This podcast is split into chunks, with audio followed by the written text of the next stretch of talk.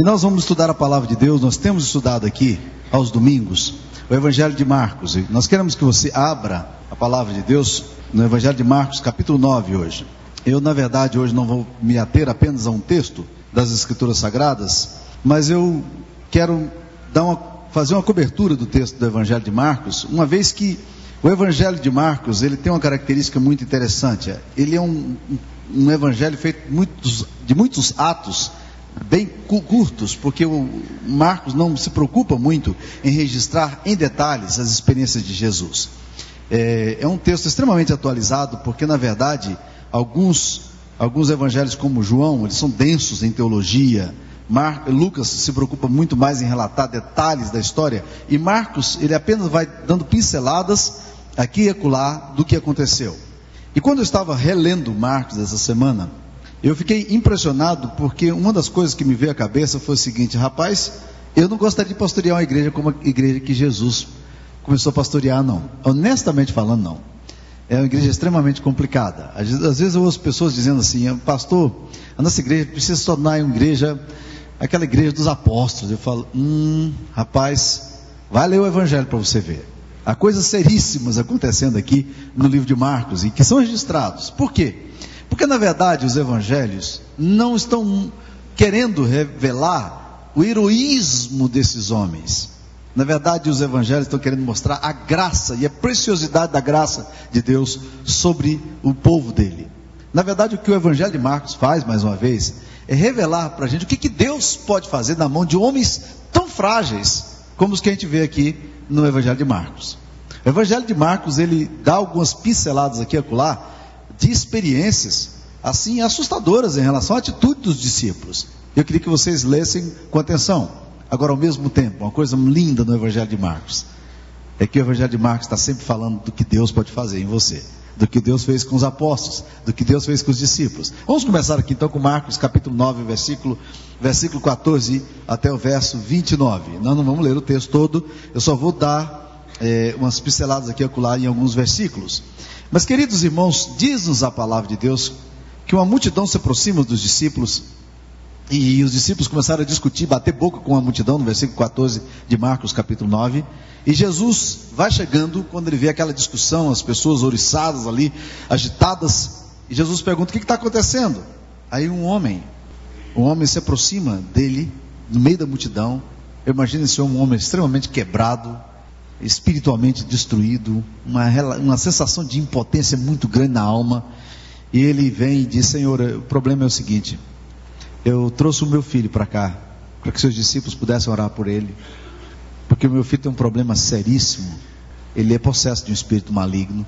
E quando o espírito maligno pega o meu filho, ele pega o meu filho, joga no fogo, joga na água, já tentou matá-lo várias vezes. As coisas aqui em minha casa vão de mal a pior. Eu não estou sabendo o que fazer mais. Eu ouvi falar de vocês aí, ouvi falar do ministério de vocês, da igreja. Eu vim trazer aqui o meu, menino para que vocês orassem por ele. Eu roguei aos seus discípulos e a nota do versículo 18 ela é, ela é uma nota extremamente patética, porque ela termina com esse homem dizendo: Eu, roguei aos seus discípulos que expelissem um demônio e eles não puderam. Essa, esse é o perfil da igreja. E é interessante que essa igreja é uma igreja que discute muito, porque o versículo 14 está falando que eles estavam discutindo com a multidão, batendo boca, altercando, tentando convencer, justificar, explicar, dar desculpas. Mas o fato é que essa igreja é uma igreja que tem um sério problema de impotência espiritual. Ela não consegue lidar com as manifestações demoníacas que acontecem dentro dela, ou que são trazidas a ela para ela resolver. É uma igreja que não está sabendo lidar com, os, com, a conflitividade existencial, com as coisas espirituais que surgem diante dela. Esse é o primeiro cenário da igreja que nós vemos aqui, a igreja evangélica, do povo de Deus, dos discípulos de Cristo, daqueles que seguiam a Jesus. Os apóstolos de Jesus estão aqui. E diz-nos a Bíblia que no versículo 19, Jesus olha para os seus discípulos e ele usa a expressão de muita dor, porque ele fala assim: ó oh, geração incrédula, até quando estarei convosco? E olha essa pergunta que ele faz aqui aos discípulos: Até quando vos sofrerei? Jesus está dizendo: Até quando eu vou ficar sofrendo por causa da atitude de vocês? A igreja cristã nunca foi e nunca será uma igreja perfeita. Aliás, eu costumo dizer: se você algum dia encontrar uma igreja perfeita, porque eu vejo muita gente procurando a igreja perfeita, Eu digo assim: se você encontrar a igreja perfeita, por favor, não vai para essa igreja que você vai estragá-la. Não faça isso, não, tá? A igreja de Cristo é composta de gente que precisa da graça e do poder de Deus. E é por isso que nós nos aproximamos. A primeira coisa que nos aproxima da ceia é a compreensão da nossa incapacidade e da capacidade maravilhosa da operação do Espírito Santo em nós. Essa igreja é uma igreja importante. Vamos caminhar mais um pouquinho aqui. Capítulo 9, versículo 34. Não precisa nem virar a página. Porque no versículo 34, tendo eles partido, 33, tendo, tendo eles partido para Cafarnaum, estando ele em casa, interrogou os discípulos: O que é que você estava falando no caminho? E diz a Bíblia que eles ficaram quietinhos, nenhum disse nada. Já é sintomático, né? parece aqueles meninos que você dá uma chamada, chama atenção e eles ficam entreolhando para se justificar. E eles guardaram silêncio. Por quê? Pelo caminho haviam discutido entre si sobre o quê? Quem era o maior. Essa era a discussão teológica que os discípulos de Cristo, que a igreja de Cristo está desenvolvendo entre eles. Quem é que é o maior entre nós? Aos olhos de Cristo, quem que vocês acham que Jesus acha que é melhor aqui? Essa discussão. Ah, eu acho que o fulano de tal, acho que o fulano de tal é mais crente, mais espiritual.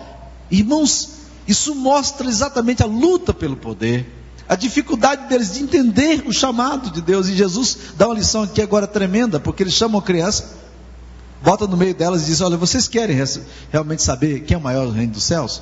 Ele toma essa criança e diz: Qualquer que receber uma criança, tal como esta é meu nome, a mim me recebe. E qualquer que receber, me, me receber, não recebe a mim, mas ao que me enviou. E Jesus agora tenta mostrar exatamente a natureza da missão deles. Mas olha o capítulo 9, versículo 38. Não precisa virar a página ainda não. Nós estamos na mesma página. Estamos no mesmo capítulo. Capítulo 9, versículo 38.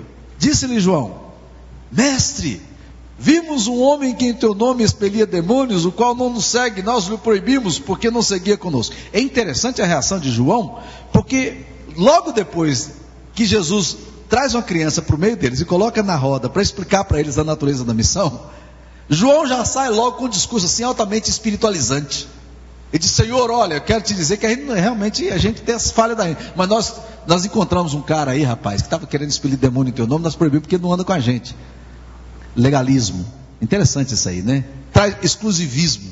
Eles começam então agora a acentuar, dizendo, Senhor, sabe como é? Nós somos um grupo muito especial, então nós proibimos porque ele não seguia conosco. É a atitude de, da igreja que na história se repete constantemente de grupos que ainda acreditam por alguma razão que eles detêm a posse do Espírito Santo, o monopólio do Espírito Santo. O Espírito Santo é, é monopólio deles. Eles têm o Espírito Santo, ninguém mais tem. Aquela igreja vizinha ali não tem, aquela outra igreja ali vizinha não tem, a igreja fulana de tal não tem, mas nós temos o Espírito Santo. Na história da igreja sempre tem acontecido esse grave desvio teológico, esse grave erro de se imaginar que nós podemos deter o Espírito Santo quando o Espírito Santo é livre. Ele sopra onde quer.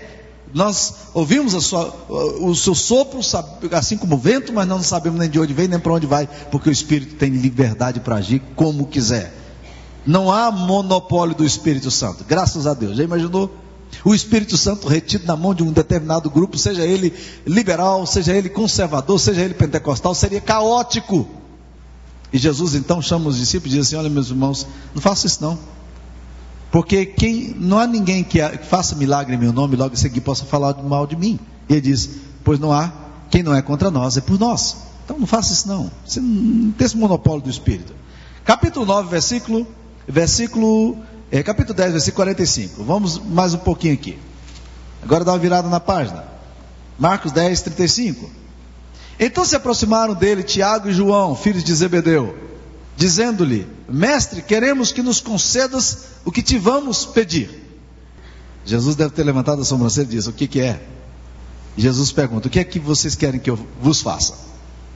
Eles responderam: Permite-nos que na tua glória nos assentemos, um à tua direita e outro à tua esquerda. Só isso. Nós não queremos muita coisa, não. Nós queremos saber se lá no céu a gente poderia ficar um na tua direita ou na tua esquerda. Só isso que a gente está querendo. O que na verdade eles expressam com isso? É um sentimento faccioso, um sentimento de superioridade, né, que está presente ali no coração deles. Eles queriam prioridade no reino, ao invés de eles estarem servindo ao reino de Deus, eles estão querendo saber quem é que pode ter prioridade, quem vai mandar mais, quem vai governar mais. Meus queridos irmãos, essa atitude da igreja é primitiva. Agora, meus queridos irmãos, o texto também nos diz, capítulo 9 de Marcos, volta um pouquinho aqui no versículo 32, que eles não conseguem entender exatamente o que Jesus Cristo está falando.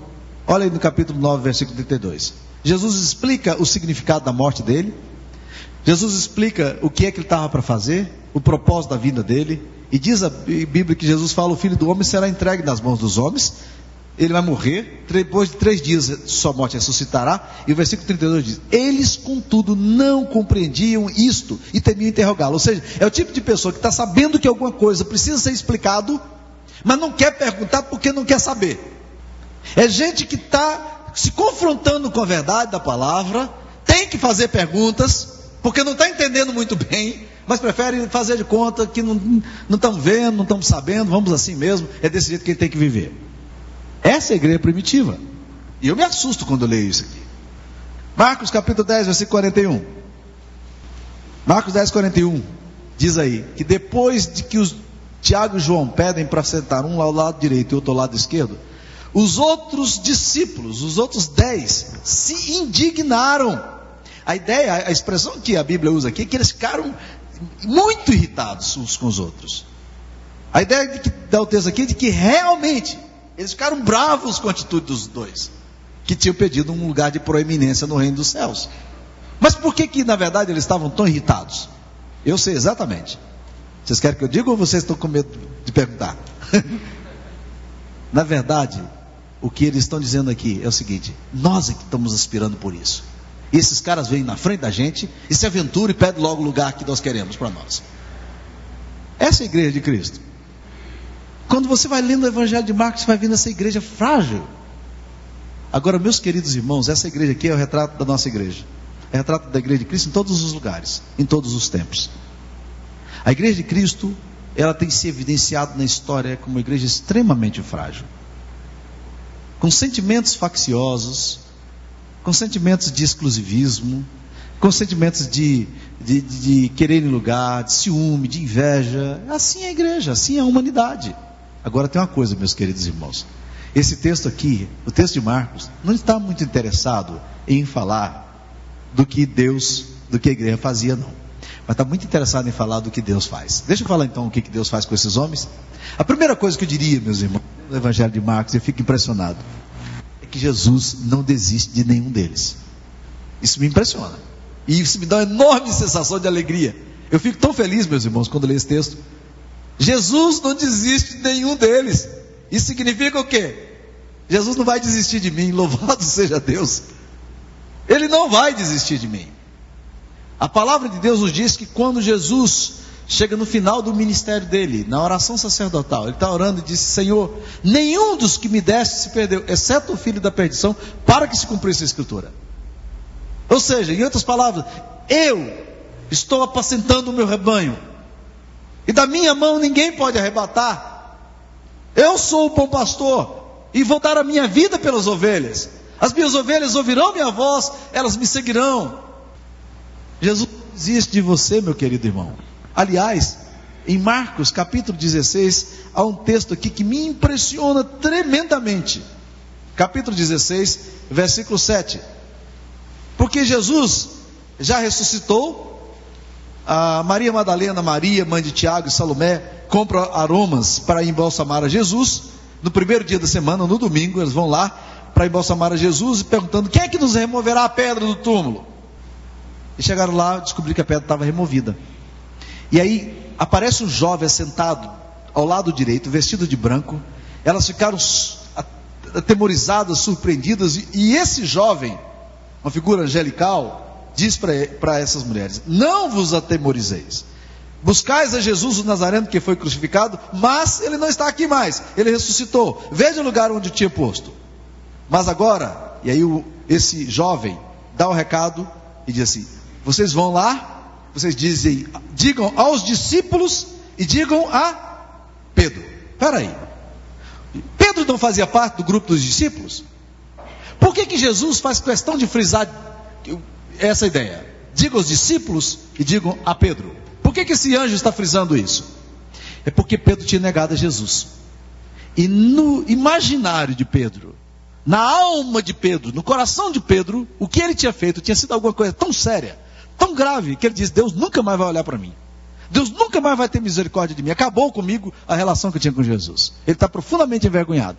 Ele está com vergonha dos irmãos, ele está com vergonha de si mesmo, ele está com vergonha de Deus, ele está com vergonha de Jesus, ele está envergonhado, ele acha que não é digno mais de participar do colegiado apostólico. E agora o anjo diz: vai dizer aos discípulos e diga também a Pedro, não esqueça, porque Pedro está tá achando que não faz parte desse grupo. Vai e diga aos discípulos e a Pedro que eu quero encontrar com eles na Galiléia. Estou indo adiante. Deus não desiste de nenhum, assim como não desiste de você. Eu não sei como tem sido a sua biografia, a sua história. Eu não sei por onde você tem passado. Mas há uma coisa nas escrituras sagradas chamado, que é chamada de chamada eficaz. Que quando Deus chama alguém, a gente pode tentar fugir do jeito que for. Mas os dons e a vocação de Deus são irrevogáveis. E quem não quiser servir a Deus depois de chamado, não quiser ir para Nínive por causa do chamado, porque tem medo do chamado, vai chegar lá, nem que seja de submarino, mas vai chegar. Foi assim com Jonas. Jonas não queria ir, vai de peixe. Chega de um, jeito ou de outro. Agora, a grande mensagem aqui, meus queridos irmãos, é a mensagem do amor de Deus. Deus ama você. Ama você de uma forma tal.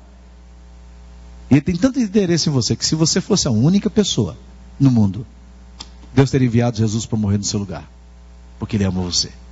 Essa é a grande mensagem do livro de Marcos. Leia lá com atenção. Jesus vai trabalhando com cada um deles. E essa é a segunda lição que eu aprendo aqui nesse texto. É que Jesus trabalha as crises dos discípulos e dos apóstolos de forma individualizada. Ele dá atenção especial a cada um deles. Quando eles pisam na bola aqui, Pedro e João, ele vai lá e trata com Pedro e João. Quando Dídimo nega, ele diz: Eu não creio nessa ressurreição, isso é, é conversa para boi dormir. Ele vai lá conversar com Dídimo.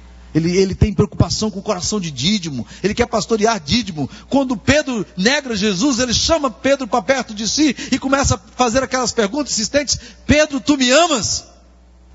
Era uma forma de tratar do coração, das memórias, da mente de Pedro, para lembrá-lo da vocação, do chamado para o qual ele, Deus tinha para ele. E Jesus vai trabalhando individualmente com cada um deles.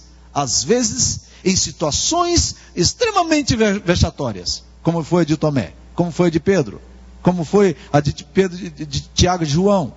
Mas Jesus vai trabalhando, cada um deles, em cada momento específico.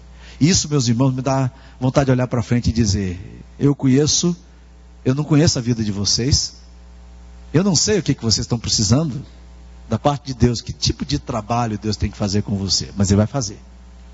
Você serve a Jesus? Você já entregou sua vida a Jesus? Você é de Jesus? O seu coração está na mão de Jesus? Não tenha dúvida, Ele vai pastorear você, porque Ele é o bom pastor. E Ele dá a vida pelas ovelhas.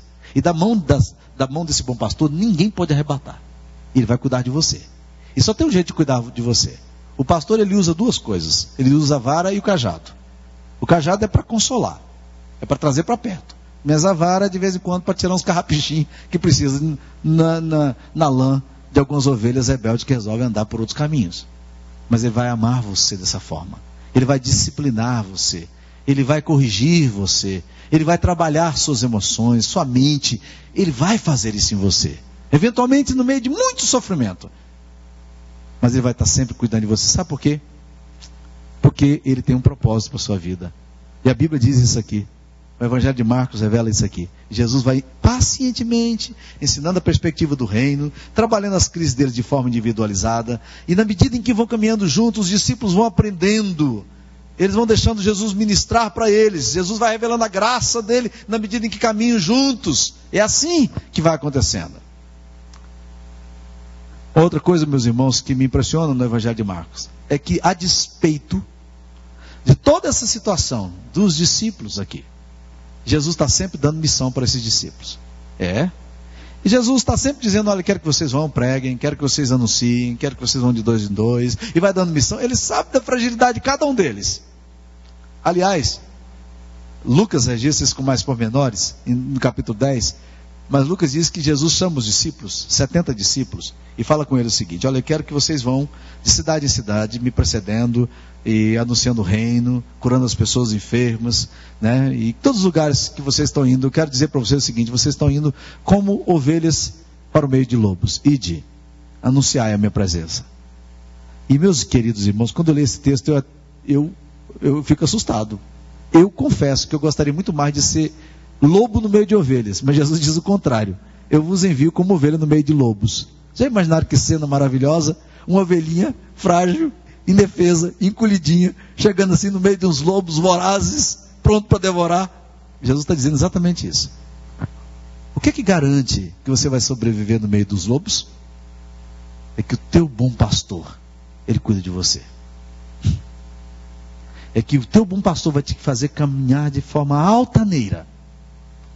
É que o teu bom pastor vai fazer você sentar-se à mesa com os teus inimigos e vai preparar um banquete na frente dos inimigos. Isso é promessa de Deus, porque Ele é o bom pastor.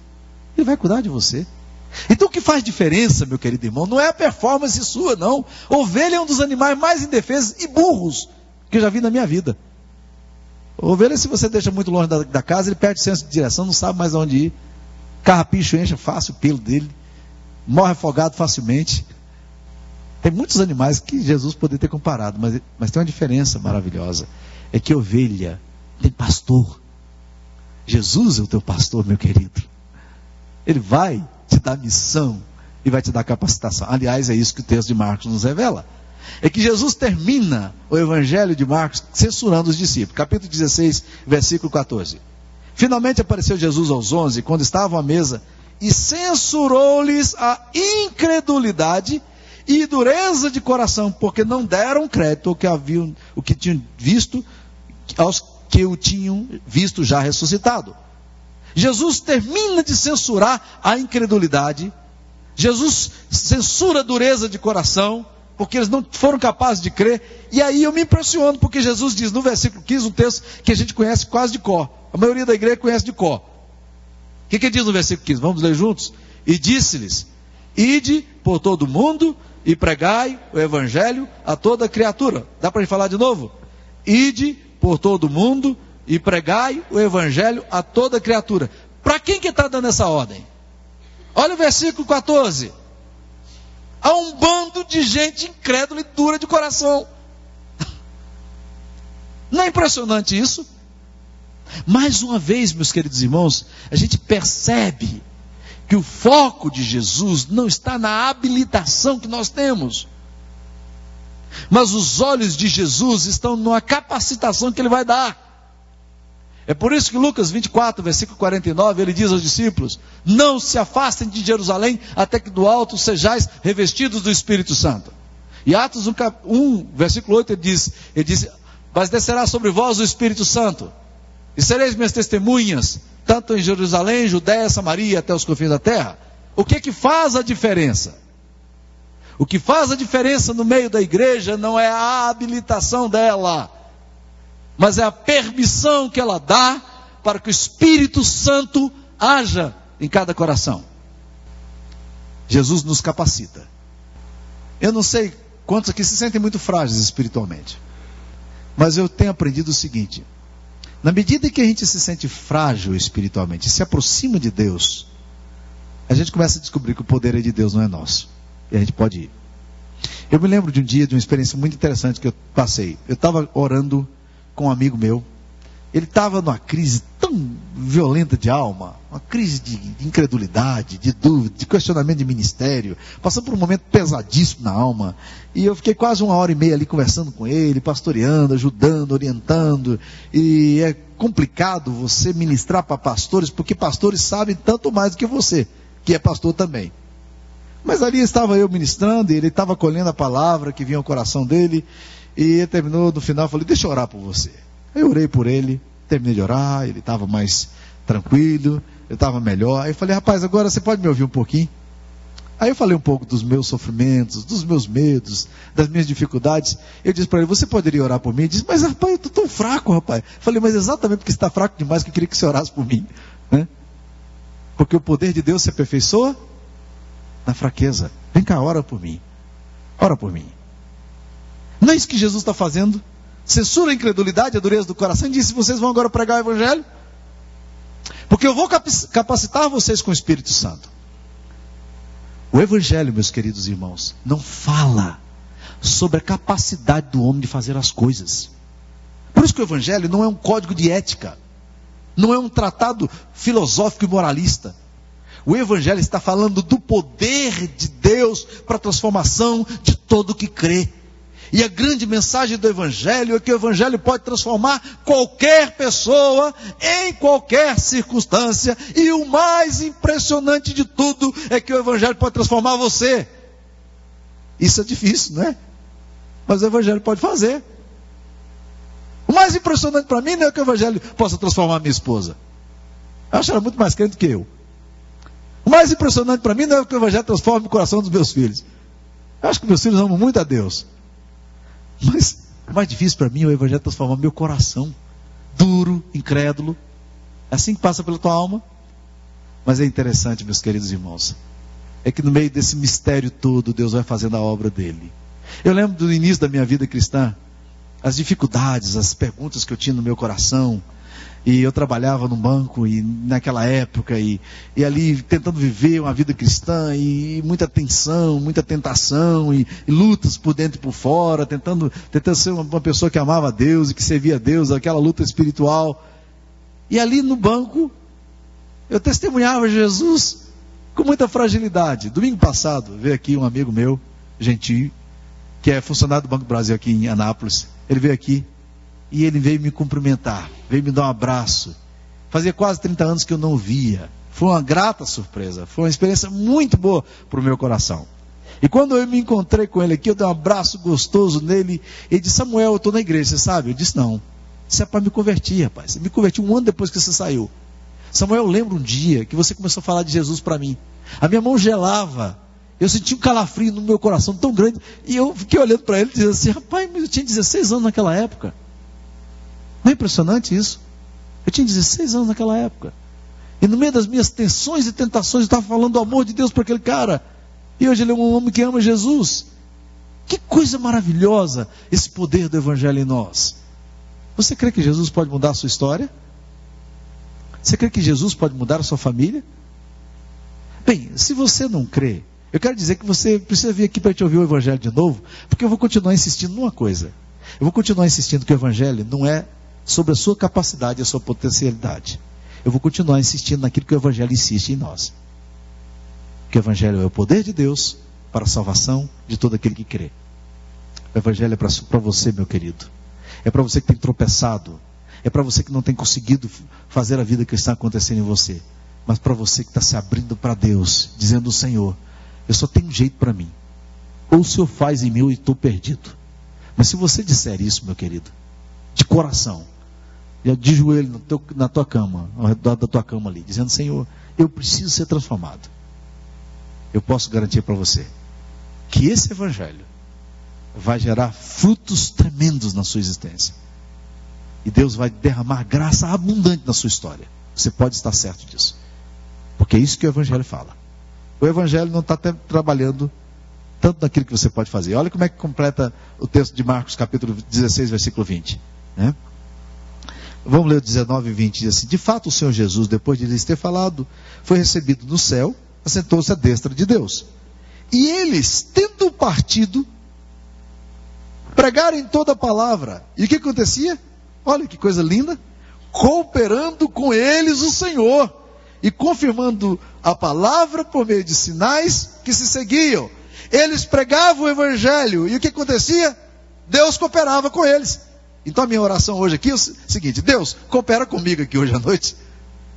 Que quando eu prego o evangelho aqui, as pessoas, a cooperação tua e a operação tua, possa acontecer no coração dos meus irmãos e das minhas irmãs, de tal forma que a palavra de Deus se confirme no coração desses irmãos, que haja transformação na história deles. Que Deus possa usar essa fragilidade da minha existência para trabalhar na vida de vocês fazendo com que a palavra de Deus seja confirmada nos vossos corações. É por isso que eu prego. Porque eu sei, meus queridos irmãos, transformação espiritual só pode se dar com a operação do Espírito Santo de Deus. E é por isso que eu prego. É por isso que eu preciso depender do Espírito Santo. É por isso que nós temos que estar sempre olhando para Deus. Então, eu não estou te convidando a ver Jesus porque você é maravilhoso, não. Nem estou convidando você para entregar sua vida a Jesus porque você é um cara excepcional. Porque eu tenho aprendido que Deus faz em nós, Deus faz por nós, Deus faz através de nós e eventualmente Deus faz a despeito de nós. Então hoje eu queria que Deus fizesse em você, por você e com você. Eu queria que você agora curvasse a sua cabeça. Eu queria que você orasse a Deus. Eu não sei onde é que está a tensão da sua existência hoje. Em que ponto da sua vida você está? E o que, que é que precisa ser transformado na sua história? Mas eu quero dizer que o Senhor coopera aqui nessa noite, através da sua palavra, por meio de sinais que vão seguir aqueles que vão crer no Senhor Jesus. Vamos orar a Deus nesse momento. Curva a sua cabeça. Ó oh, amado Pai, graças te damos, Senhor Jesus. Graças te damos pela tua presença maravilhosa aqui. Que o Senhor faça a tua obra aqui em cada coração, Senhor Jesus, que se dispõe a abrir-se para o Senhor. Ó oh, Deus, há tantas experiências diferentes aqui hoje, Pai. Cada um de nós aqui carente, Senhor, de uma resposta específica. Opera em nós. Para a tua honra e glória nós te pedimos. Amém, Senhor. Amém.